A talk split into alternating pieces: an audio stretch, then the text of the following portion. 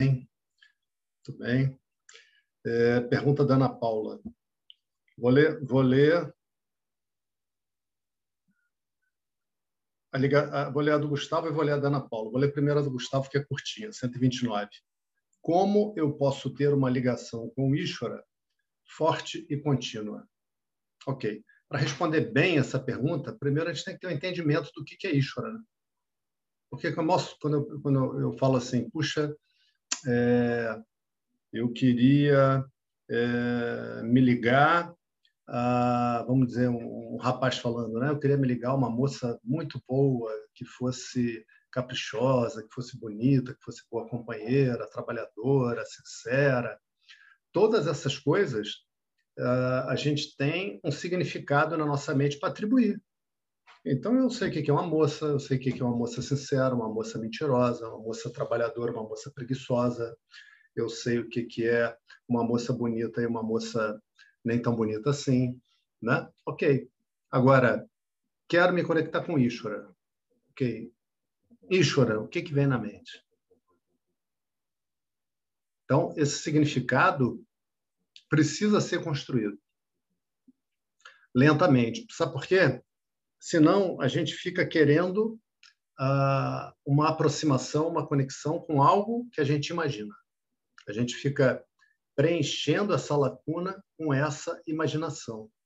A mente, ela não trabalha com a ausência de um conceito, de uma ideia. Pensa bem nisso.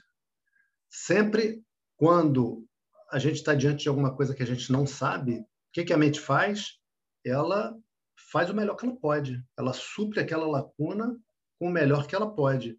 E quando a gente não sabe aquela coisa, a palavra já está dizendo, quando a gente ignora, aquele melhor que a gente pode é aplicando os conhecimentos que a gente julga ter, que a gente julga ter, que às vezes a gente acha que sabe as coisas e não sabe. Então, essa é uma pergunta muito importante, porque essa conexão com Ishvara ela é feita pelo conhecimento. Porque tudo que existe aqui é Ishvara. E a Gita vai passar depois seis capítulos falando só sobre Ishvara, por diversos ângulos. Por diversos ângulos. É sempre o mesmo que ela vai estar discorrendo a respeito, mas vai mudando os ângulos, vai mudando, vai olhando por todos os ângulos que a gente puder imaginar. Krishna vai responder perguntas que Arjuna nem fez, porque quando o assunto fica muito sutil, o professor fica esperando a pergunta do aluno. Não vem a pergunta, o professor supre.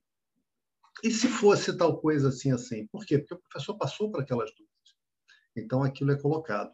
Então, o que, que é feito para a gente se conectar com Ishvara? A gente precisa entender que esse universo é Ishvara. Que isso que eu estou chamando de eu é Ishvara. E que tem uma outra entidade, vamos dizer assim, boa noite, Fernanda, não tinha falado contigo, tem uma outra entidade que está testemunhando tudo isso, que está testemunhando todo esse universo, que está testemunhando toda a dança das formas. Essa entidade de verdade sou eu. Sou eu. Tá? Quem é que sabe que esse corpo está aqui? Quem é que está sentindo todas as sensações que estão acontecendo com esse corpo? Quem é que está sentindo todas as emoções? Quem é que está tendo todas as lembranças? Quem é que está tendo todos os desejos? Eu. Eu quem? Eu quem? Presta atenção. Todo esse Eduardo aparece para mim. Esse ser consciente. Né? Esse é o eu. Né? Esse é o eu. Esse eu, ele não é limitado. E cada indivíduo dentro desse sonho universal é apenas um ponto de vista do sonhador. E é isso que a gente vai descobrir. São frases que o professor fala que, que bate na mente e a mente não tem um conteúdo para atribuir aquilo ainda. Então a gente precisa ter resiliência, no sentido de que a gente vai ouvir coisas, a gente vê que aquelas coisas são coerentes entre si, mas que a minha mente ainda está cheia de lacunas naquilo e a gente vai convivendo com essas lacunas. Uma coisa excelente que vocês podem fazer, duas coisas. É, Uma, ter a anotação das dúvidas de vocês, porque as dúvidas vão surgindo e a gente perde, e a dúvida é, um, é uma preciosidade. Então, a gente ter as dúvidas anotadas. Então, eu tenho lá meus cadernos de dúvida, cadernos, né? porque eu sou um cara é, enjoado. Como diz um amigo meu, o André, ele fala, pô, fala para meus filhos, teu pai é metódico, e é verdade. Né? Então, outra coisa maravilhosa, eu falei duas, é transcrever a aula. Outro dia, eu recebi uma, uma palestra num evento americano, recebi assim o, o link no, no YouTube, muito legal, que era uma feminista que foi fazer um documentário sobre os movimentos que defendem os direitos dos homens. E aí ela descobriu, cara, sensacional a palestra, 15 minutos. Quem quiser, me pede que eu, que eu, eu, eu procure e passo o link. E ela disse o seguinte, que ela descobriu que ela não ouvia direito. Olha o que ela descobre e que está no ensino, porque ela ouve a partir do seu conteúdo mental. Ela não ouve o que o outro está falando. E aí, por alguma razão, por alguma inspiração, ela entrevistou os caras, passou um ano entrevistando, gravando as entrevistas com os caras. E aí depois ela foi transcrever o que eles haviam dito. E aí ela ficou surpresa quando ela foi escrever de ver como a mente dela estava passando, essas palavras são minhas, tá? rápido por aquelas coisas que tinham sido ditas. E que quando ela transcreveu, ela pode ver o seguinte: poxa, esses homens, de maneira nenhuma, são contra os direitos das mulheres, os direitos. Mas eles estão dizendo que existia uma série de coisas que também acontecem com os homens e que precisam de alguma providência. Ela não usou essa palavra, eu estou usando, mas ela foi capaz de ver que é para onde vai caminhar o ensino, além de toda a divergência política, toda a divergência de sexo, de, de orientação sexual, se é homossexual, se é bissexual, se é heterossexual, se não é nada, se se aposentou disso, é ver a necessidade da pessoa que está ali. O que, que essa pessoa está necessitando? Né? Então, ela foi capaz de ver a necessidade dos caras só quando ela transcreveu. E aí ela ficou chocada com ela mesma. Né? E aí ela fala o seguinte: Olha o que ela fala, hein? Eu lembrei disso, falei, puxa, eu tenho que falar isso pessoal na aula. Ela fala assim: ninguém vai te entender tão bem quanto aquela pessoa que escreve as suas palavras. É o que ela fala. Então, é, a ligação com Ishvara é, é eu, eu, eu, ia falar da tua pergunta, tá, Ana, mas não vou não cada hora. Eu entrei um pouquinho tarde, que eu estava com, com o professor antes, e aí passou da hora lá a conversa. Uh, mas falando um pouquinho mais sobre isso, que é justamente sobre o assunto da aula hoje, sempre é sobre o assunto da aula, vocês já repararam? É uma coisa incrível isso. Né? E como eu posso ter a ligação com Ishvara? Essa é uma pergunta, imagina o seguinte, forte e contínua. É, é, é, é a pergunta muito linda, porque mostra o propósito né, do Gustavo, e que é o propósito de todos nós. É, isso ainda pode não ter estado claro na mente, mas é o propósito de todos. Imagina o, o vaso perguntando assim: como eu posso ter uma conexão com barro? Como? Eu queria me conectar com esse tal de barro. Porque ele se define como vaso ele fala de si como vaso. Né? Ele está completamente orientado à forma. Né? Da mesma maneira, nós é, pensamos assim: como é que eu posso me conectar com isso? Né? Como é que eu posso me conectar com isso? E a pergunta é o contrário: né? como pode ser que a gente não esteja ciente dessa conexão? De verdade, essa palavra conexão vai ser abandonada. Porque conexão é entre duas coisas. Então, por exemplo, eu posso pegar um. Eu tenho aqui uma canetinha vermelha e uma amarela. Eu posso pegar uma, uma fita adesiva, botar elas assim e conectá-las. Aí elas ficam formando uma varetinha. É uma conexão entre duas coisas, uma canetinha amarela e uma canetinha vermelha. Como eu conecto a canetinha vermelha com ela mesma? Essa pergunta é absurda se a gente fala de um objeto. Como a gente conecta a pessoa com ela mesma? Que você já é Ishvara. Pô, professor, eu já sou Ishvara. Isso, quando eu comecei a estudar, Dhananda ia lá, explicava, explicava, explicava, e você já é Ishvara. Caramba, vinha aquele tijolo no ouvido, aquele tijolo, porque como é que pode? Ishvara é infinito, tem todo conhecimento, tem todo poder. Eu sou finito, ignorante. Um dia esse corpo vai ficar tão sem saúde, tão sem saúde, que vai morrer. Como é que eu posso ser Ishvara? Como eu posso ser Ishvara? Né? Então, olá, Tereza, tudo bem? Não tinha falado contigo. Boa noite, querida. Então, o conhecimento vai te limpar do engano. Vai tirar a ideia de que você é esse corpo e essa mente. Essa ideia vai passar a ser uma ideia risível. Você vai cuidar do corpo, você vai cuidar da mente, você vai se orgulhar desse indivíduo. E se você precisar fazer modificações na sua rotina, na sua condução da vida, você vai fazer porque faz parte da necessidade esse indivíduo estar tá apaziguado. Tá? o ensino faz parte das qualificações da mente. O ensino só acontece, só frutifica quando a pessoa está em paz consigo, está muito feliz consigo. Faz parte. É uma felicidadezinha, mas essa felicidadezinha é muito importante. Tá? E é um processo. É um processo. E esse processo começa dessa maneira que a gente está estudando aonde uh, é mostrado para a gente de início ó, essa visão que você tem com absoluta certeza de que você é esse corpo e essa mente e que tudo que existe é isso que você está testemunhando nesse universo, essa ideia não faz o menor sentido. Então começa, não começa com a pessoa construindo conhecimento. Por quê? Porque se eu pego uma xícara, aqui no caso um copo, que já está cheio, eu quero colocar, vamos dizer, limonada nesse copo. E o copo está cheio de suco de caju. E eu começo a derramar limonada, servir limonada para a pessoa, o que, que vai acontecer? Vai acontecer uma lambança, uma confusão. Vai derramar do copo. Vai a limonada misturar com o suco de caju no copo. Então, o que, que precisa ser feito?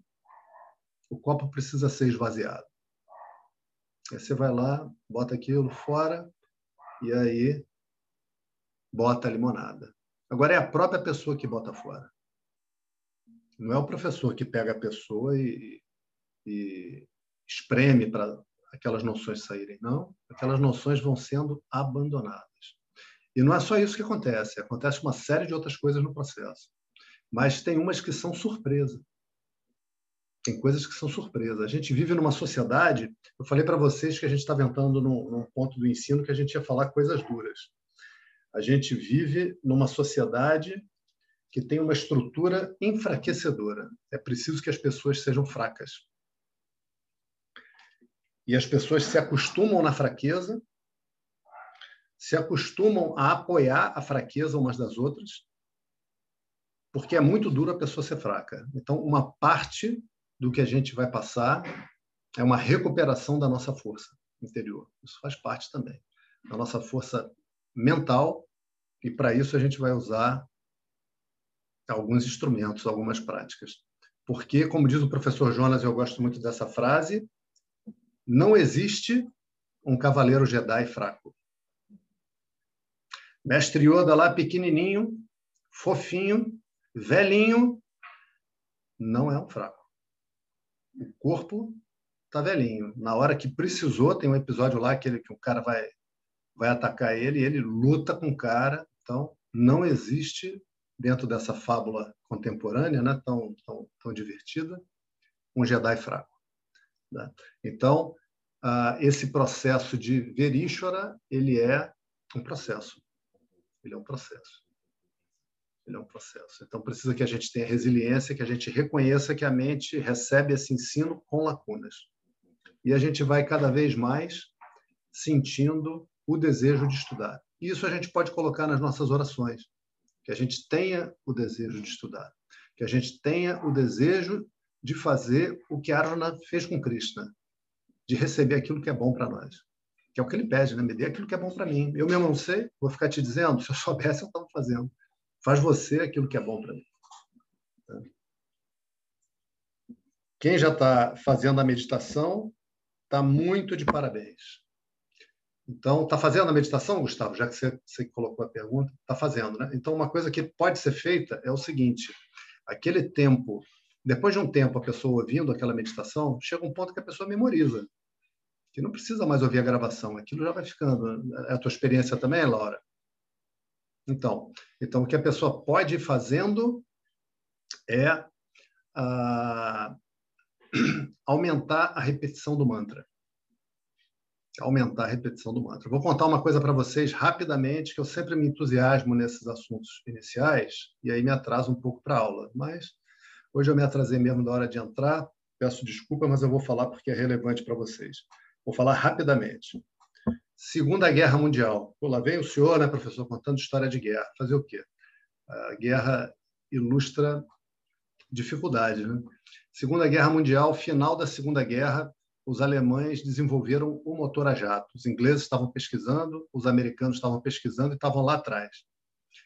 Em primeiro lugar, estavam os alemães, que desenvolveram um avião e, antes do avião, desenvolveram uma bomba voadora, que era a V1, que ia navegava por giroscópio e ia em direção a Londres. E eles lançavam de rampas na costa francesa. E foi uma das razões do dia D ter acontecido ali, para os caras irem nas rampas de lançamento da, das V1. E aí ah, era um pânico, porque era uma explosão muito grande e as pessoas ficavam na expectativa e o governo tinha que tentar garantir a população. Então botavam artilharia antiaérea, era uma dificuldade. E aí o que estava funcionando era o seguinte: a... eles botavam patrulhas de caça e quando a V1 era detectada, aquela patrulha se espalhava e ia, assim, tentar, em fila, chegar atrás da bomba. Por quê? Porque a bomba era 30 quilômetros, 30 milhas por hora mais veloz do que a versão mais veloz do Spitfire, que era o caça inglês. Então, quando os caras chegavam perto da, da, da bomba, a bomba vindo. Então eles iam assim de lado e a bomba vindo. Quando eles chegavam, era para ver se algum deles conseguia chegar numa distância de fazer o tiro.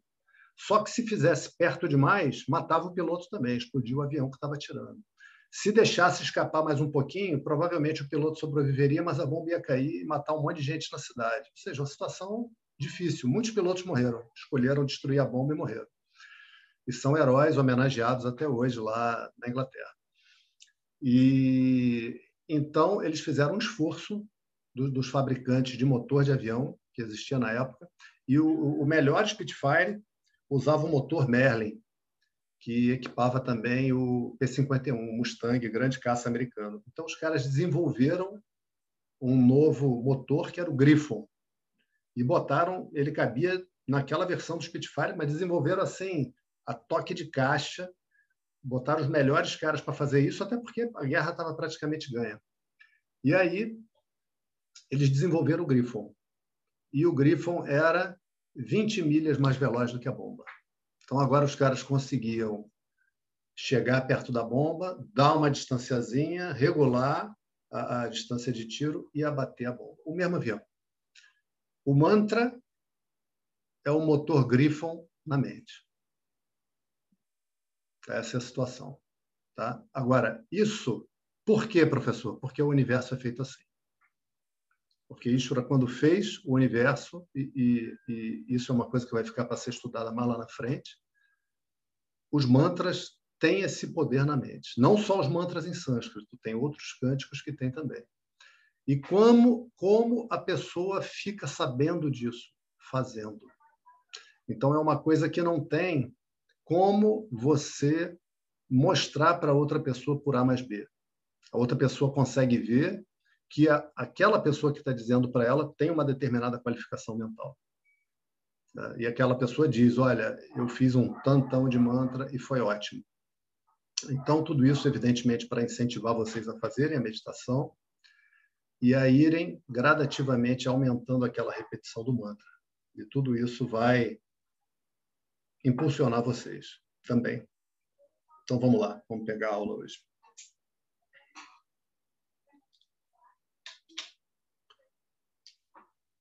ॐ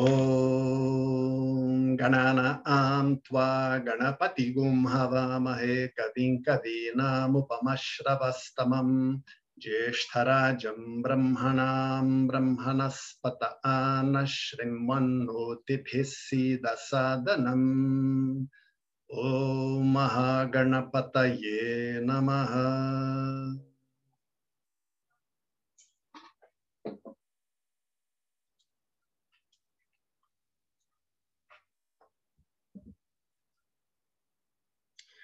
वसुदेव सुतं देवं कंसचाणूरमर्दनं देवकी परमानन्दं कृष्णं वन्दे जगद्गुरुम् ॐ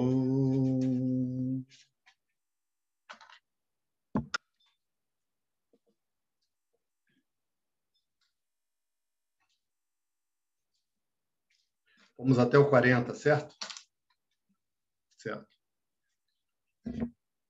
Então, vou ler o 39 e o 40, só para a gente pegar o fio da meada. Esha te bhita sankhye buddhir yoge tvimam shurnu buddhaya yukto yaya partha karma bandham prahasyasi neha bhikramana shosti prat त्यवायो न विद्यते स्वल्पमप्यस्य धर्मस्य त्रायते महतो भयात. Então, no verso 39, Krishna falou mais ou menos o que a gente falou na introdução aqui da aula, né? em que ele disse: Olha, eu entreguei para você o conhecimento do Atman, porque de verdade Arjuna, o que você deseja é estar livre. Você deseja poder passar por esse mundo, vê se não é isso que a gente quer, gente. Feliz e em paz.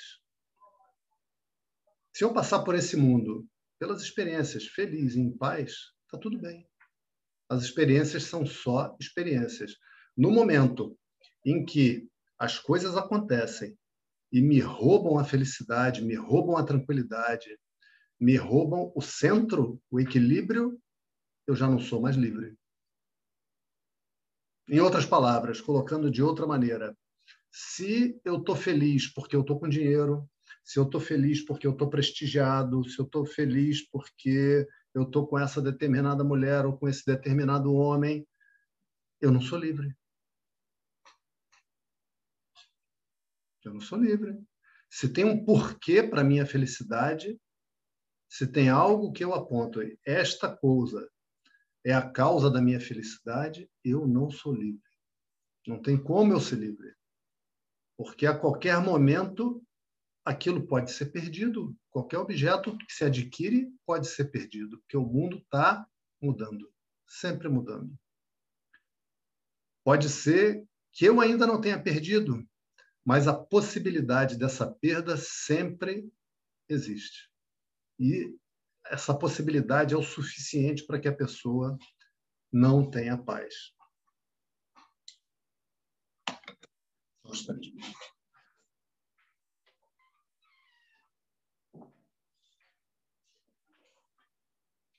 Então, eu ensinei a você, Arjuna, sobre o Atman, que é livre, que é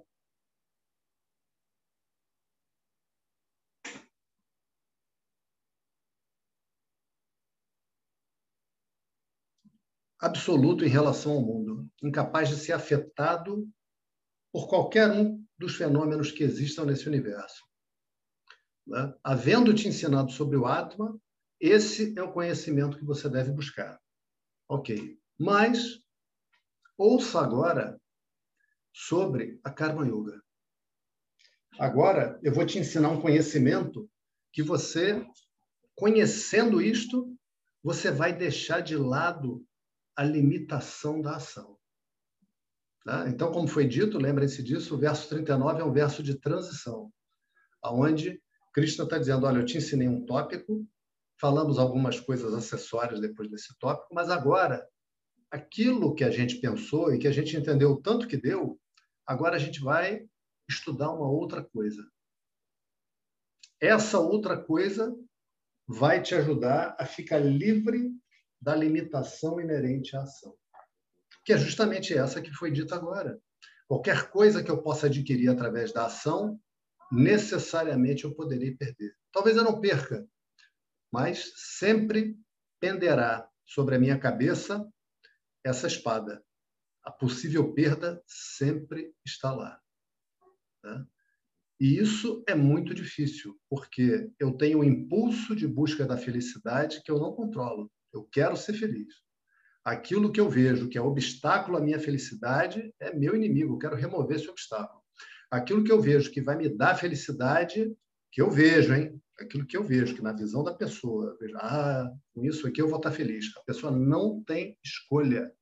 A pessoa vai buscar aquilo. Não tem escolha. Ok. Você vai deixar de lado essa limitação, ó aos poucos. Aos poucos. Ninguém está falando de passe de mágica, você está vindo com essa mente. Ninguém entra na academia e no dia seguinte está fazendo lá supino com 100 quilos. Vai arrebentar a coluna, vai arrebentar os braços, talvez arrebente até o chão da academia. Tá? Não faça isso, vai aos pouquinhos, começa leve e vai aumentando. E aí a gente viu o 40. E aqui entra uma, vamos dizer assim, um procedimento que as escrituras têm chamado de stuti. Stuti quer dizer elogio, quer dizer valorização. É como se eu fosse dizer para vocês assim, é, gente, olha, uh, tem um, um livro de um mestre que é muito incrível e que ele saiu da Índia novo e ele foi para os Estados Unidos e ele criou uma organização onde ele teve muito contato com cientistas. Então, ele pôde colher muitos elementos e oferecer muitas explicações e ver em muitos pontos aonde o pensamento científico falhava, aonde os caras acontece justamente isso, os caras não conseguem dar uma resposta e dão a melhor resposta que podem. Só que eles ficam com essa resposta e não colocam ela em dúvida. Então, eles vão construindo uma explicação que, na verdade, tem várias, vários buracos, que se você vê os buracos, você não aceita mais aquilo como explicação. Quando eu falo isso desse livro, o que, é que vocês acham? Poxa, esse livro é legal, esse livro deve ser interessante de ler. Né? Eu fiz aqui um estude do livro. Aí eu falo para vocês, ó, o livro é esse aqui, ó. fininho. Do Paramahansa Yogananda. É bem interessante esse livrinho. E uh, o Stuti ele tem a finalidade de dizer, olha, essa coisa que vai estar sendo dita para vocês agora é uma coisa muito importante. E como a Karma Yoga é uma coisa muito importante, muito importante, muito importante, Krishna vai fazer um estudo elaborado da Karma Yoga. Ele vai passar um tempo onde ele diz para a gente como vai ser bom a Karma Yoga, como é ruim não ter a Karma Yoga, como você vive tapado, sem enxergar direito, iludido, tropeçando nas próprias pernas, os frutos da Karma Yoga, o que você vai alcançar de bom, e só depois dele botar bastante água na boca, ah, agora vou dizer. Aí ele diz. Ok? Então é assim. Então esse verso 40 é o início do estudo. Né? Onde ele diz, a gente já leu o verso, que aqui não há esforço sem sucesso. Aqui aonde? O que, que quer dizer essa palavra aqui? Aqui nisso que eu estou falando, nessa atitude chamada Karma Yoga. Porque a Karma Yoga é uma atitude. Isso que vai ser ensinado vai ser a pessoa a fazer as mesmas ações que ela já fazia com uma outra atitude. Ninguém vai ser incentivado a largar sua vida, largar sua esposa, seus filhos, seu marido, seu trabalho. Ah, não, vamos para uma caverna lá que você vai. Hum, na caverna você se ilumina. Não, vocês não vão ouvir isso. Você já está na caverna. E a tua caverna tem um marido, tem uma esposa, tem filho, tem. Você sai da caverna para ir trabalhar e você volta para a caverna. Se você fica muito no trabalho, lá é outra caverna, você vai e medita. E você cresce desde que você faça isso com a atitude correta. E é isso que eu vou te dar agora, Arjuna, a capacidade de transformar a tua vida num esforço espiritual. Né? Porque aqui não há esforço sem sucesso. Nem há possibilidade de erro. Que coisa incrível, né? Até mesmo um pouco de Karma Yoga protege qualquer um de um grande erro ou de um grande medo. Vem essas traduções. Aqui a professora botou de um grande medo. Tá?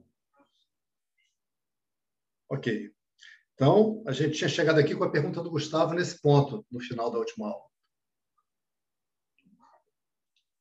A Karma Yoga não há esforço sem sucesso. Então, vamos entender primeiro o que é sucesso. Né? O cara quer, é, vamos, vamos imaginar, uh, como eu falei, aquele exemplo, aquele exemplo foi bom, da Paralimpíada. Lembra que eu falei isso para vocês? É que veio pessoal com paralisia cerebral, cara. Pô, cara os caras são uns heróis, cara. Fantástico. Cada homem fortão, bonitão, cada mulher bonita. E aqui não há esforço sem sucesso. Aí eu contei para vocês o caso do camarada que era um dos atletas, um dos competidores, e que até chegar o último, ele estava ganhando. Nossa, aquilo vou te falar, é foi uma lição de vida muito dura para aquele, para aquele irmão, que talvez ele não tenha aprendido. Né? Que talvez ele não tenha aprendido. E aí ele estava liderando, ele ia ganhar a medalha de ouro lá da, do salto em distância das pessoas com paralisia cerebral. E esse cara era do Azerbaijão, sei lá. E aí chegou o último, pulou um tiquinho mais que ele lá, um, um amendoim a mais. Tuc, um amendoim. Um centímetro. E aí apareceu na tabela o nome do outro, o cara se jogou no chão, chorando. Aí foi consolado, retirado. Foi, cortou o coração aquilo, mas ao mesmo tempo foi ah, não criticando a ele, mas eu me vi sabe? Eu me vi nos episódios da minha vida em que a coisa que eu queria não aconteceu e que eu sofri pra caramba, porque as coisas caminharam de uma maneira muito diferente do que eu queria. Às vezes é um pouco diferente, às vezes é muito diferente. Né? E ah, o que, que a gente pode dizer que seria o sucesso para aquele homem naquela situação? Puxa, ele saiu lá do país dele, com certeza treinou pra caramba, se alimentou bem, descansou bem, deve ter deixado de comer um monte de pudim, sorvete, doce de banana, doce de banana da terra, né? É, deve ter ficado longe da família, da, da esposa dele. Ah, com certeza sacrificou o convívio com essas pessoas queridas durante o treinamento. Agora estava em outro país. E finalmente o que, que ia acontecer? Isso é muito importante da gente ver, gente, para a gente ver a gente. Isso aí é um, o ensino é um espelho para a gente ver a gente, não para julgar os outros. Finalmente, o que, que ia acontecer? Agora eu vou ser feliz. Agora, aquele objetivo que, se alcançado, eu estarei muito feliz, ah, agora eu vou conseguir. Aí ele foi lá e pulou bem, que ele comemorou quando pulou. Aí foi outro e não conseguia. Aí ele fazia assim, né? É igual o torcedor, né? Ficar secando o time dos outros não é uma coisa muito elegante. Alguns secam abertamente, mas pô, o cara secando ali. Aí a outro, menos. Aí ele. Aí a outro, menos. Quando chegou no último, ele virou de costas. Ele não aguentou, porque já era hora. Quando ele virou e viu, puf, caiu no chão. Caiu no chão, chorando muito. Olha, chorou, chorou pouco. O sucesso para ele ali era conseguir aquela causa de felicidade, porque as coisas que a gente deseja, o desejo sempre passa por esse circuito na nossa mente. Ali tem uma causa de felicidade. Então eu desejo aquilo. Né? Esse é o desejo ignorante, esse é o desejo que prende. Né? Depois a gente vai falar sobre isso. Ok. Agora, aqui na Karma Yoga não tem esforço sem sucesso. Se esse cara fosse um Karma Yogi, aquilo não seria um fracasso. Então vamos entender o porquê disso, porque isso é muito importante. E nesse momento eu vou tirar meus óculos e quero dizer uma coisa para vocês, queridos, que eu estou muito feliz, muito feliz. Vocês, olha, muito feliz por vocês, muito feliz, muito, muito, muito, quicando de felicidade porque é muito difícil chegar nesse ponto. É muito difícil. Muita gente não aguenta, ouve uma série de coisas duras e sai. Pensa uma série de coisas a respeito de si, e isso acaba aumentando o, o sentimento que a pessoa tem de autocondenação, e a pessoa sai. Então, a Karma Yoga é necessária para o conhecimento para dar a qualificação que a mente precisa para dar esse salto. O conhecimento é um salto que a mente vai dar. Tá? A Karma Yoga é só o motor grifo igual os mantras. Ele vai fazer o avião agora ir lá e conseguir cumprir aquela missão específica, mas vai haver um salto depois com Yana, com conhecimento. Mas ter chegado até aqui quer dizer que vocês estão com a mente qualificada para receber isso. Senão vocês não estariam aqui. Podem ter certeza disso. E isso, para mim, é razão de muita alegria. De muita alegria, de muita felicidade. E a, a Karma Yoga vai tirar um peso das costas. À medida que a gente for progredindo e for entendendo, a gente vai ver que a gente carrega umas pedras que a gente não precisa carregar. E aí vocês vão entender o que eu vou falar para vocês, que a caminhada espiritual, muitas vezes ela é comparada metaforicamente à escalada de uma montanha. Vocês já ouviram isso? É como se fosse uma montanha que o cara vai subindo é largar pedra. A pessoa descobre que ela está carregando pedras que não precisa carregar. E quando eu digo carregando pedras que não precisa carregar, eu não estou falando da tua sogra, não estou falando do teu cunhado, tá? Eu não estou falando assim de, de, de, pessoas que você vai largar. Estou explicando bem explicadinho, que uma vez eu falei isso para uma pessoa e a pessoa falou, professor, entendi. Tem meu sobrinho morando lá em casa, aquilo é uma pedra que eu tenho que largar, tenho que mandar embora. Não, não estou falando disso. Estou falando, falando da maneira como a gente olha o mundo, da maneira como a gente olha a vida. Porque a Karma Yoga ela vem transformando a atitude de vida. E olha que eu não estou falando o que é a Karma Yoga. E Krishna vai fazendo um suspense. O que é, a gente vai ver mais adiante, gostosamente, lentamente, e a gente vai examinar a nossa mente em relação às coisas que a gente faz. Agora, quando a gente age com esse objetivo de ter samatwam, ou seja, uma mente que permanece a mesma, o equilíbrio mental. Lembram daquilo? O aluno pegou a prova, a primeira questão ele não sabia. E aí se desesperou, ficou nervoso, começou a suar, começou a chorar. É, aluna, né? O homem em geral não chora. A aluna chorando, ah, meu Deus! Aí, aí tomou um, um, uma bomba na prova. Né? Não, não. Eu preciso de uma mente capaz de receber as pedras que o mundo me lança. Porque eu quero flores. Eu quero flores, eu quero abraço do filho, né? eu quero abraço do neto, né? eu quero sorriso, mas às vezes vem pedra. O Karma Yogi mudou a atitude, mudou o chip. Com as pedras que eu recebo, eu estou construindo mais uma torre na minha fortaleza. O Karma Yoga vai se tornando uma fortaleza nesse mundo. Porque todas as ações que ele está fazendo agora são para buscar uma qualificação mental. Todas as ações ele faz a partir de uma atitude que vai ser vista mais adiante, é um suspense. Né? E o que ele está querendo de verdade agora é qualificar a mente. Ponto. Presta atenção agora, escrito em letras maiúsculas. Por quê? Por quê? Porque tem dois entendimentos que ele já tem num grau importante, o suficiente para motivá-lo. E quando eu digo isso, eu estou dizendo, mesmo que você não tenha entendido perfeitamente, mesmo que você assista a aula e vá viver a vida e você ainda sinta ah, o coração pesado, que às vezes acontece e não tem nada de errado, não tem nada de errado nisso.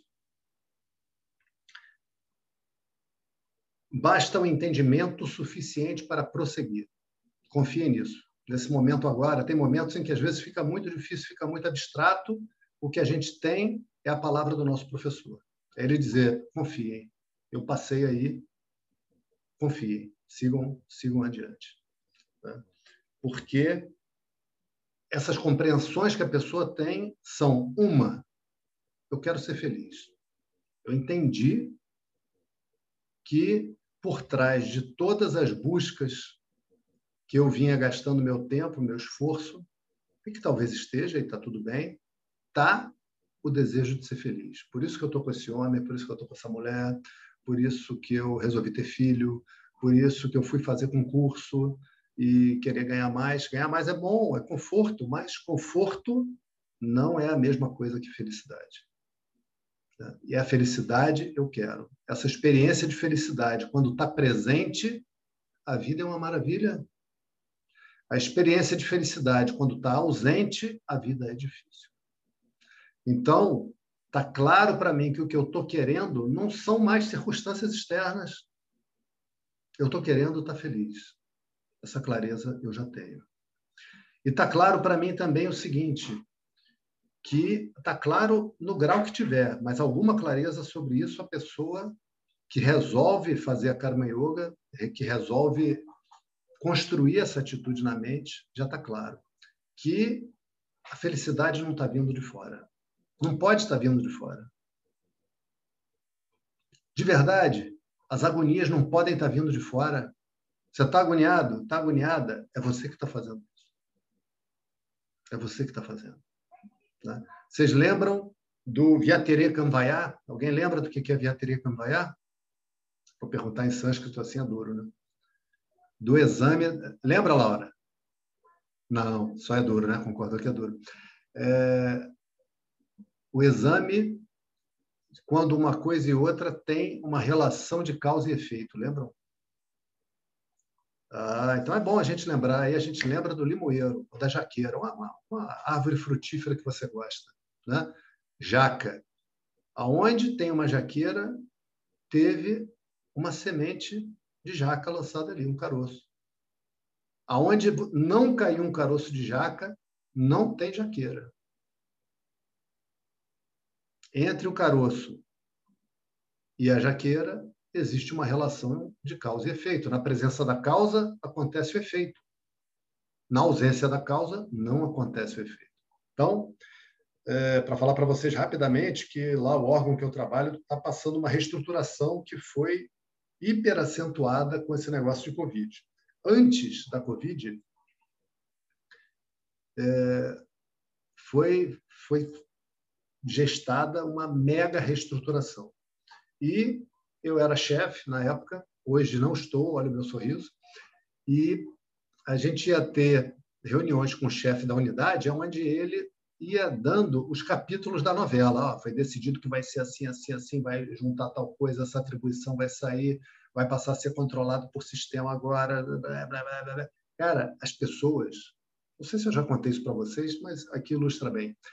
As pessoas ficavam num estado de agonia Aí a gente ia para lá para ver, tinha que ir, né? O estrebuchamento emocional das pessoas. Né? Porque, de verdade, o cara estava falando na reunião daquele dia que tudo que foi dito antes já não era mais daquele jeito, já tinha mudado. Ou seja, muito provavelmente a gente estava ali jogando o nosso tempo fora. E quando chegasse na próxima reunião, está ali a Tereza, é, ele ia dizer, olha, é, também não era mais nada daquilo que eu falei na última reunião. Isso aconteceu várias vezes. Chegou um ponto que a minha vontade era não ir mais. Aí eu ia e ficava lá, repetindo mantra mentalmente. Aí teve uma vez que ele perguntou, Eduardo, e, e seus funcionários não mandaram pergunta, mandaram dúvidas? Eles mandaram, mandaram. E quais são? Ah, não trouxe. Não trouxe porque falei porque não, não, não tem resposta. Ninguém tem resposta para dar para eles. Todas as respostas que foram dadas até agora não, não ficaram de pé. Por que, que eu estou contando isso para vocês? Não para criticar ninguém, nem para jogar confete em mim. Estava todo mundo vivendo a mesma situação. Por que, que aquele povo estava arrancando as calças pela cabeça? E eu estava tranquilo. A situação era a mesma. Aonde estava a causa da agonia deles e aonde estava a causa da minha tranquilidade? Na maneira deles viverem aquela experiência, na maneira de eu viver a mesma experiência. Ou seja, cada um está criando a maneira como está vivendo a experiência. O grau de agonia que a pessoa vive, o grau de tranquilidade, de serenidade, ela que está criando. Ela que está criando. Então, o que eu quero não é mais controlar as circunstâncias do mundo, mas eu quero melhorar o grau da minha mente. Eu quero ter uma mente forte para receber, seja lá o que vier. Eu quero ter uma mente sábia, com conhecimento, para que eu possa decidir bem nas situações. É isso que eu quero e é isso que a Karma Yoga vai dar. Então, cada vez que eu vou lá e ganho a medalha de ouro, isso é um sucesso. Né? Se aquele cara ganhasse a medalha de ouro, ele ia correr na bolsa dele lá, o atleta, voltei a falar do atleta da Paralimpíada, pegar uma cartolina que ele escreveu lá e abrir na frente da câmera. Botava lá o nome da mulher dele, Maria, eu já sabia, e com a medalhinha de ouro desenhada embaixo. Meu irmão, chegou no hotel e queimou a cartolina. Queimou, tacou as cinzas dentro do vaso e deu descarga. Né? chorando, chorou mais, debruçado no vaso depois. Ok? Né? Se ele tivesse com atitude de Karma Yoga, com conhecimento que a gente vai estar recebendo, o que, que ele faria? Ele pararia 0,1. Isso é assim, 0,1 da Karma Yoga. E veria, cara, olha eu de novo aqui, bobão, de novo, a minha mente entrou nesse hábito e entrou pelo caminho de procurar no mundo um acontecimento que fosse me fazer feliz. De novo, estou eu aqui lutando para que a minha expectativa seja satisfeita. Que, que ele aprendeu? Sempre, sempre, o que, que ele aprendeu sempre? Que volta e meia acontece o que a gente não quer que aconteça. Né? Então, por exemplo, eu estou aqui na minha casa com obra. Agora acabou a obra. Agora parece que eu, que eu cheguei de mudança. Está tudo encaixotado. Ah, eu estou agora a obra acabou e estamos nas arrumações pós-obra e, e, limpeza, né? E aí eu pedi uma ajuda ao meu filho mais velho. Liguei para ele e falei: Ivan, pô, me dá uma ajuda aqui, cara, que eu tô tem coisa para pegar, tem coisa que não dá para sozinho eu pegar, preciso de outra pessoa. Aí ele falou: tá bom, pai, eu vou aí. Aí quando chegou, no dia seguinte, assim, meia hora antes, ele ligou: pai, não vai dar para eu ir. Ok. Se você ficar danado da vida, pô, vou ter que ficar mais nessa bagunça. Por que, que falou que vinha? Agora criou em mim eu estava preparado, saí, comprei lanche gostoso, porque meu filho vinha ficar comigo. Né? Preparei cama para ele, para dormir aqui. Ah, aí, pô, vai ficar nessa casa bagunça, deve ir lá ficar com a namorada. Ok. Quem está criando isso? É o filho que não veio? Ou é a própria pessoa que está pensando dessa maneira? Né? Então, a primeira coisa é, sempre que a gente tiver expectativa de que algo aconteça, a gente deve estar preparado para a possibilidade dessa coisa não acontecer, ou não acontecer exatamente como a gente quer. Né? Sempre que eu estiver diante de uma situação em que eu vejo que eu estou arrasado com aquilo que aconteceu, é porque eu não me preparei o suficiente. O problema não é da situação, o problema é da minha mente, o problema é da minha postura, o problema é da minha maneira, com carinho com todos, imatura e ignorante. Porque isso é uma ignorância, porque ninguém falou isso para gente, e é uma imaturidade. A mente vai ganhar agora essa qualificação. A mente vai, sempre que entrar numa ação, a gente vai lembrar, mas espera aí, talvez aconteça outra coisa. E se ele não vier me ajudar? Cara, se ele não vier me ajudar, esses armários vão ficar aí mesmo e eu vou arrumar quando eu arranjar outra pessoa. E tudo bem. Também não vou brigar com meu filho porque o armário está no meio do quarto, onde precisou arrastar para fazer a pintura. Está tudo bem. Se está tudo bem, está tudo bem. Se ele chega, está tudo bem, você curte. Se ele não chega, bom, está tudo bem. Né? Então, não tem fracasso. Não tem fracasso porque todas as ações me ensinam a conhecer a minha mente, me ensinam a conhecer a característica do script que está na minha mente. Que eu quero que meu filho largue tudo e venha ficar comigo, porque eu sou o pai dele, sou maravilhoso. Se não fosse eu, ele não tinha posto os pés nesse mundo. Então tem que largar namorada, trabalho, cachorro e vir arrastar a Mário comigo. Cara, que, que pensamento mesquinho, michuruca. Não. É só um pensamento. Tudo bem. Esteja preparado só para esse pensamento não ser satisfeito. E tudo bem. Se você estiver preparado, está tudo bem.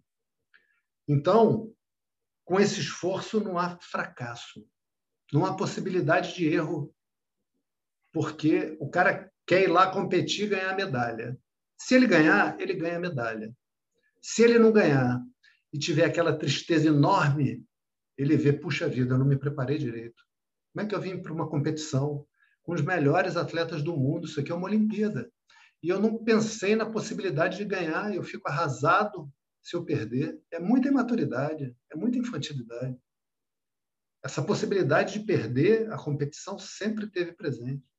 Então, eu estou vendo que eu preciso melhorar na minha mente. Isso não é um fracasso, isso é um sucesso, porque é o preparo da tua mente que te dá a capacidade de viver situações bem. Senão vai ficar que nem o pessoal do meu trabalho lá, tudo maluco, tudo doido. Eu vir pedir para trabalhar no meu setor. Ah, a gente queria vir trabalhar no seu setor, porque senão vai ser mandado para o Rio. Aí meu setor acabou. E no final não foi nada do, do que imaginaram, sabe? Então, calma. Vamos ter calma, vamos manter a calma, vamos estar preparados para ter que ir trabalhar no Rio. A gente mora em Niterói, talvez tenha que trabalhar no Rio. Milhares de pessoas vão trabalhar no Rio todo dia. Eu já trabalhei no Rio anos e anos e anos. E tudo bem. Né? Tudo bem. E aí, Krishna fala que mesmo um pouco de karma yoga protege qualquer um de um grande medo.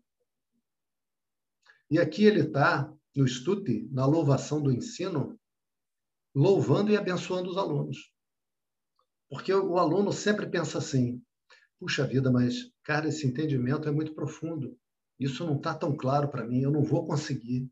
Existe uma falta de confiança da pessoa em si. E não, aqui Krishna diz: não, não, não, qualquer um. Qualquer um. Não precisa entender maravilhosamente, não. Isso é verdade, gente. Um pouco de Karma Yoga livra de um grande medo. Porque o tempo todo a gente está morrendo de medo da vida. Afinal de contas, pode ser que as coisas aconteçam de maneira diferente do que eu quero. Né? Pode ser. Tanta coisa pode acontecer. Tanta coisa pode acontecer. Né? Então, agindo dessa maneira, e olha que isso aqui é só, tá fazendo assim com a cortina, tá o palco fechado, levantou só a beirinha, só saiu uma restezinha de luz. Agindo dessa maneira,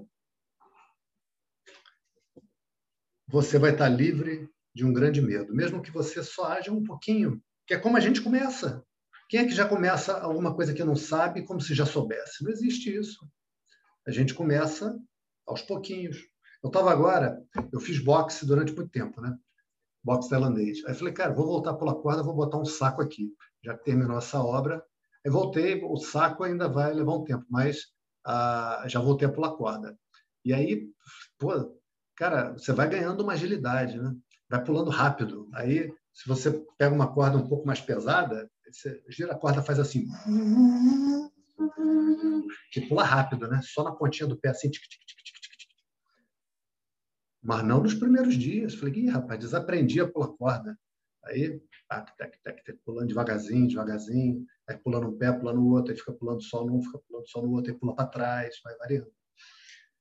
Lembrando, então, todo aprendizado ele é progressivo. E a gente tem que ter esse carinho com a gente. 41. Ah, eu fiquei de passar a guita, né? E não passei. Tinha combinado com a Laura. Tinha pedido para a Laura desistir por causa de direitos autorais. Falei que ia passar. Puxa vida, hein? Tá. Puxa vida. Vou passar agora. Quando acabar a aula, vou passar. Então, vamos lá. É, 41. Vyavasayatmika buddhi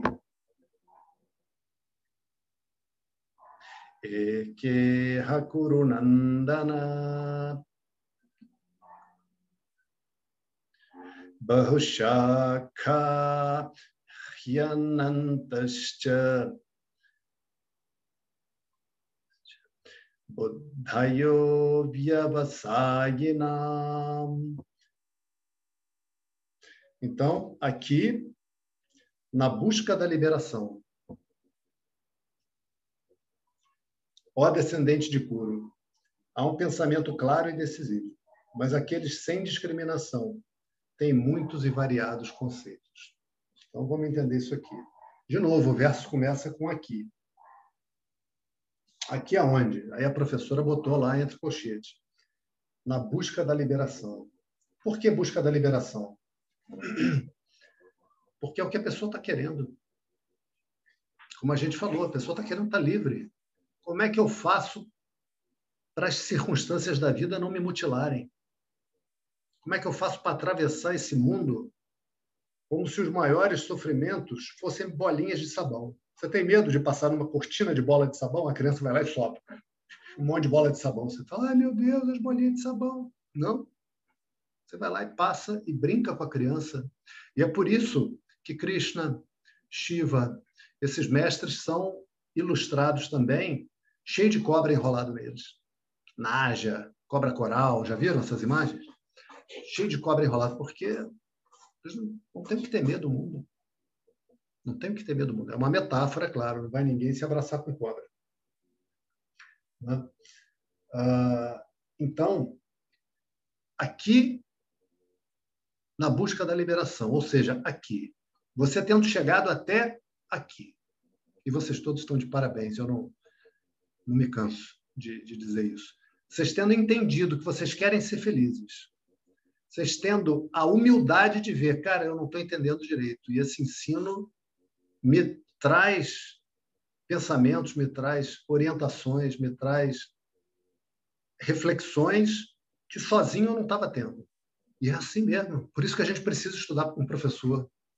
Quem está no caminho espiritual sem o professor está ainda fazendo o aquecimento. Tá certo, tá bom. Tá bom.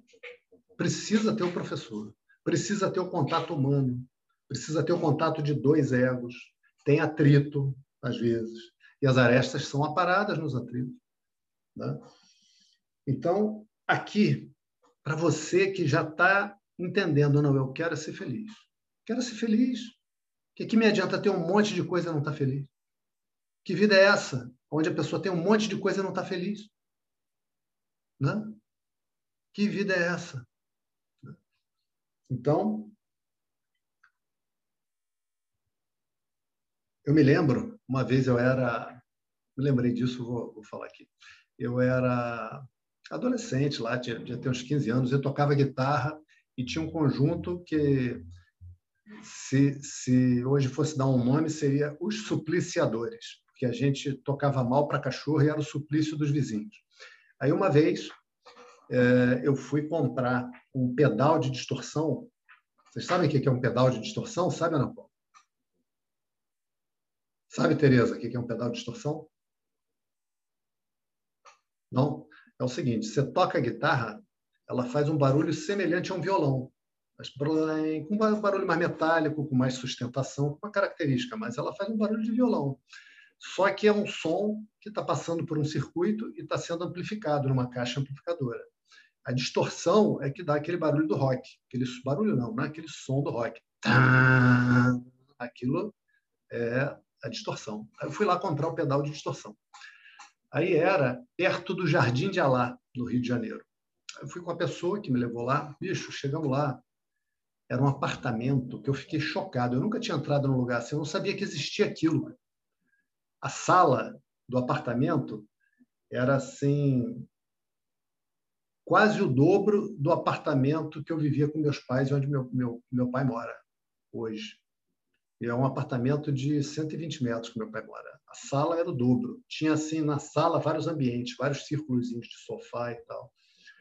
E aí eu pedi para ir no banheiro, né? Puxa, eu posso ir no banheiro? Aí fui no banheiro. E aí descobri que tinha outra sala daquele tamanho. Caramba, meu irmão. Aí fui no banheirinho que tinha ali, que era um lavabo, e que era enorme, um lavabo. Meu Deus! E aí tinha o, o, o, o cara que me vendeu o, o pedal e o pai dele. Meu irmão, o cara, numa depressão, fedia. Cabelão, barbão. Aí ele falou: é, tá em depressão há muitos anos e tal. Então, não é crítica, mas eu estou falando um fato. Não lembro nem o nome dessas pessoas. Eu fui lá, comprei e fui embora. E você quer essa vida? Vale isso? Vale o, o dinheiro vale mais do que a felicidade? Não vale mais do que a felicidade e isso já está claro. E isso já está claro para essa pessoa. E aqui há um pensamento claro e decisivo. Porque quando isso começa a estar tá claro, na mesma proporção, as coisas que têm menos importância começam a ser abandonadas. Não é verdade isso? Quando a gente está diante de várias situações. Então, por exemplo, é... aula de segunda-feira. Eu estava aqui com a obra, gente, a quantidade de coisa que aconteceu. Eu ia fazer a barba, várias vezes na hora de fazer a barba tinha alguma coisa, eu não fazia a barba. Nisso fui ficando barbado. Aí também, né? Trabalhando, em casa, não tive reunião, não tive nada. Dei a aula de segunda-feira, barbadão. Aí meu pai falou: e você resolveu deixar a barba? Aí eu brinquei, é e tal. Porque naquela hora eu não, não, não entrei no assunto. Mas não, foi falta de tempo. Aí, quando eu fui dar aquela, hora, aquela, aquela aula antes, eu pensei assim, cara, eu estava todo suado de mexer as coisas, fazer o que, que eu faço agora? Tomo banho ou faço a barba? Falei, sem dúvida eu vou tomar banho. Não dá para eu dar aula, estou desconfortável, né? Aí tomei o banho. Então, você bota na balança aquilo que tem prioridade. Aquilo que você vê, não, não, não, é isso aqui que eu vou fazer. É isso aqui que eu vou fazer.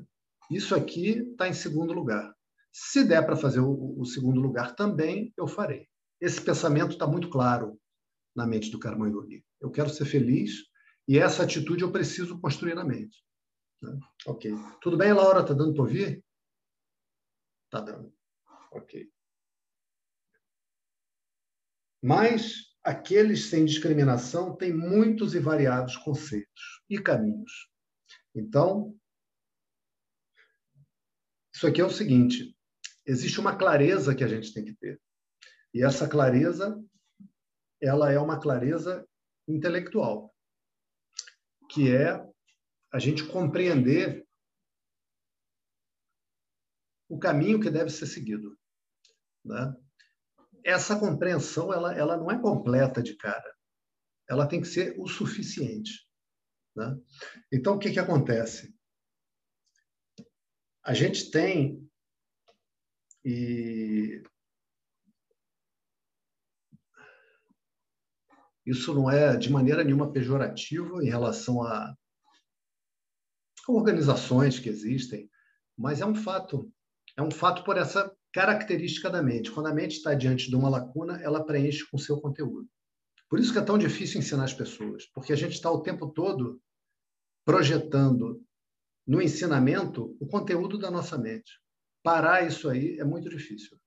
É muito difícil. Então a gente vive num mundo onde está cheio de mestre, está cheio de seita, vamos chamar assim, está cheia de é, afiliações religiosas, onde uma série de coisas vão ser ditas.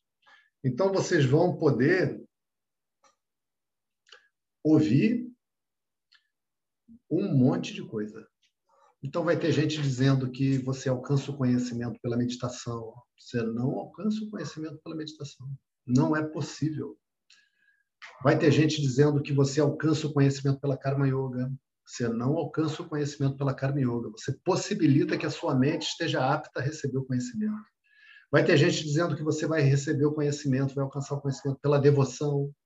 E aí fica lá só cantando mantra e louvando, você não vai alcançar o conhecimento pela devoção. Todas essas coisas são importantes e qualificam a mente, mas elas não dão conhecimento.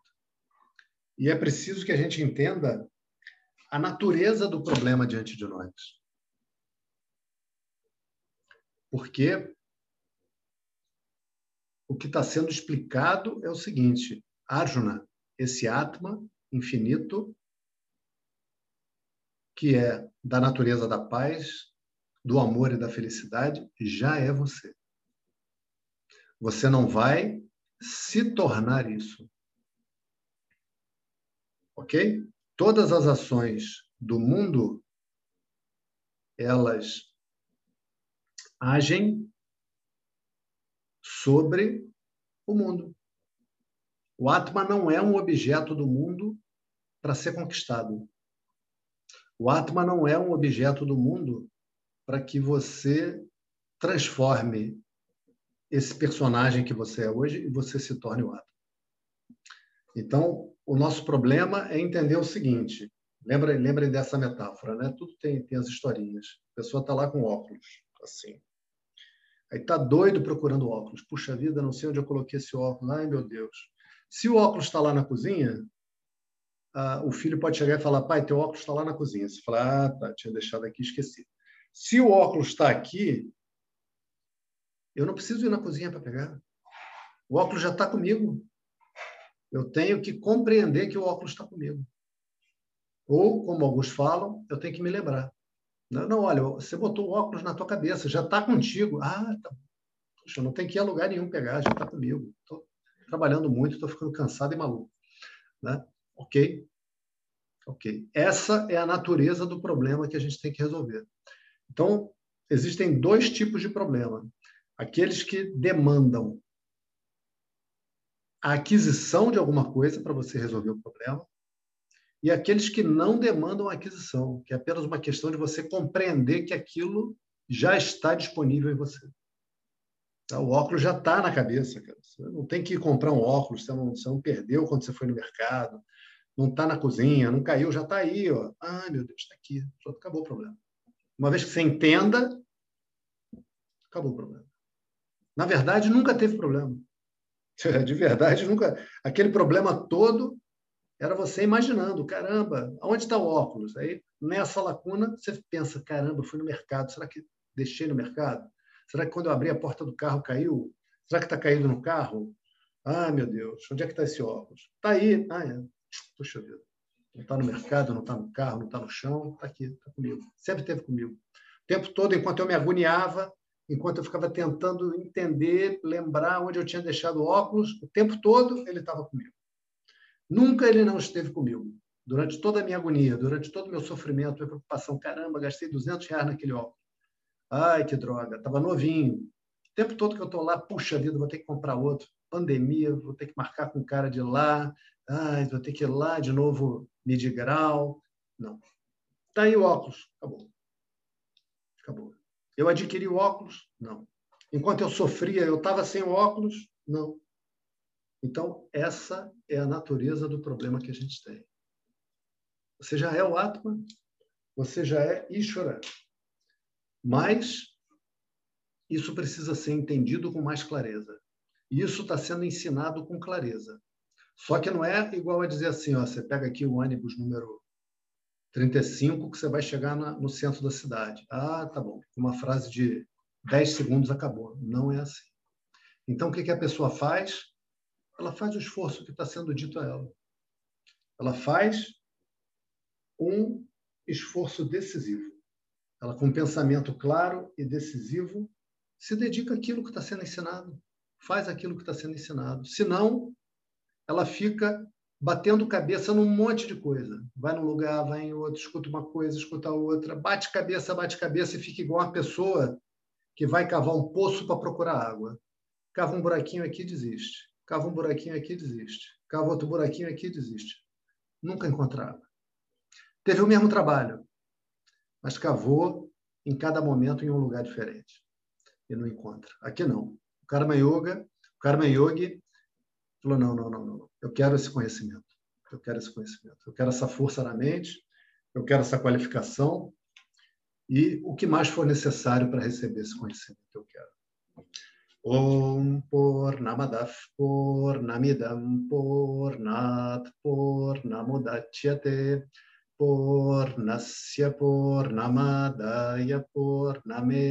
Vashishyate Om Shanti Shanti Shanti Hari Om Shri Guru Pyo Namaha Hari Om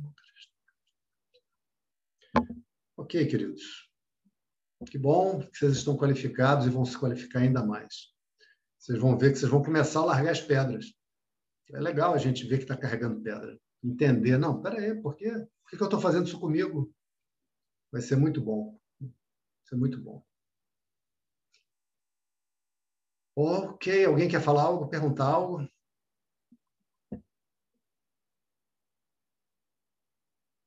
Maravilha, então. Vai falar, Tereza? É, eu não, é, Eduardo, é, eu não entendia é, sobre a meditação.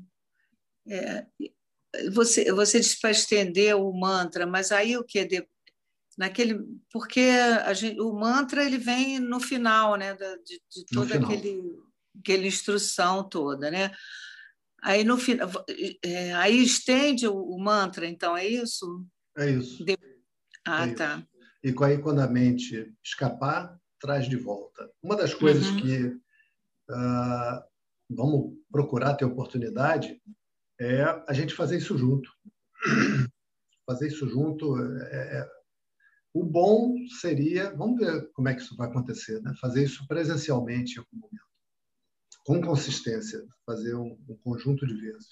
Ajuda muito, ajuda muito. Quando eu, quando eu iniciei meu processo de meditação, é, eu iniciei sozinho e depois eu tive essa chance de, de meditar com os mestres e aí meditava duas vezes por dia, e você podia perguntar, fazia, a pessoa te orienta, aí você faz de novo, uhum. aí você vai dizendo o que você está sentindo, a sua dificuldade tal. Esse processo é muito bom, muito bom, dá muita força.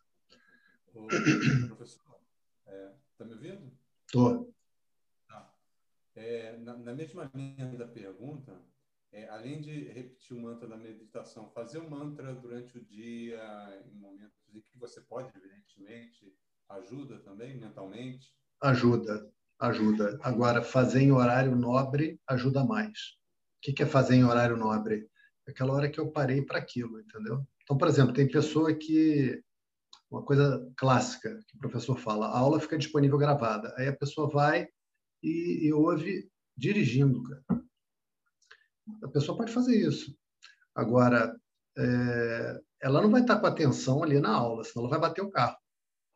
Né? A atenção dela tem que estar principalmente na direção, é uma questão de sobrevivência. Então, o que, que se recomenda? Você pode fazer eh, as coisas também eh, em outro horário, mas faça no horário nobre. Tem um momento em que você faça aquilo.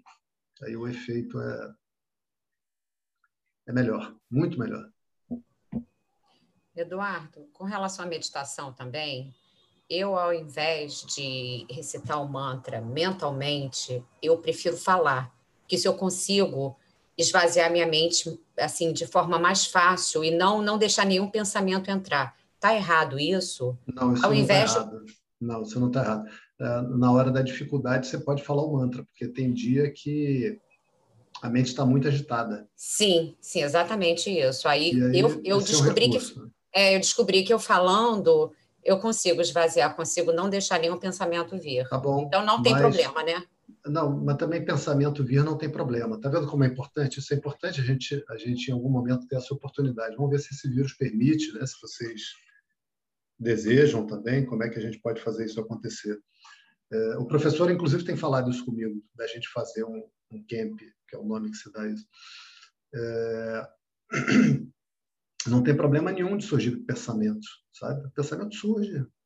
Olha que legal, você não está provocando um pensamento e o pensamento surge. A mente é assim. Lá do profundo da mente vem um pensamento, sem você chamar e tal, é assim. E aí o que, que você faz? Traz gentilmente a mente de volta para o mantra. Sem brigar com a mente. Tem nada de errado com a sua mente. Tem nada de errado de, na hora da meditação, lembrar da conta para pagar, lembrar da eleição dos Estados Unidos, lembrar do documentário sobre os esquimós. Tem nada de errado. Traz a mente de volta traz a mente de volta. É só isso. É, na verdade, é muito simples, mas revela a nossa insatisfação com a gente, a meditação. Porque a gente acha que ah, o cara, quando senta e medita, ele entra em samadhi e tal, e atravessa o universo, e eu não, eu fico aqui pensando nas contas que eu tenho que pagar. Não. Relaxa, traz a mente de volta. Meditar é só trazer a mente de volta. Traz a mente de volta. Ok, queridos. Obrigada, Eduardo. Até a próxima. Um abraço, gente. Quem precisar sair, um abraço. Obrigada, boa noite. Obrigado, boa noite. Valeu, um abraço, um abraço, Federico. Um abraço, Ana, Fernanda, Verônica. Tchau, boa tchau. Noite. Tchau, tchau.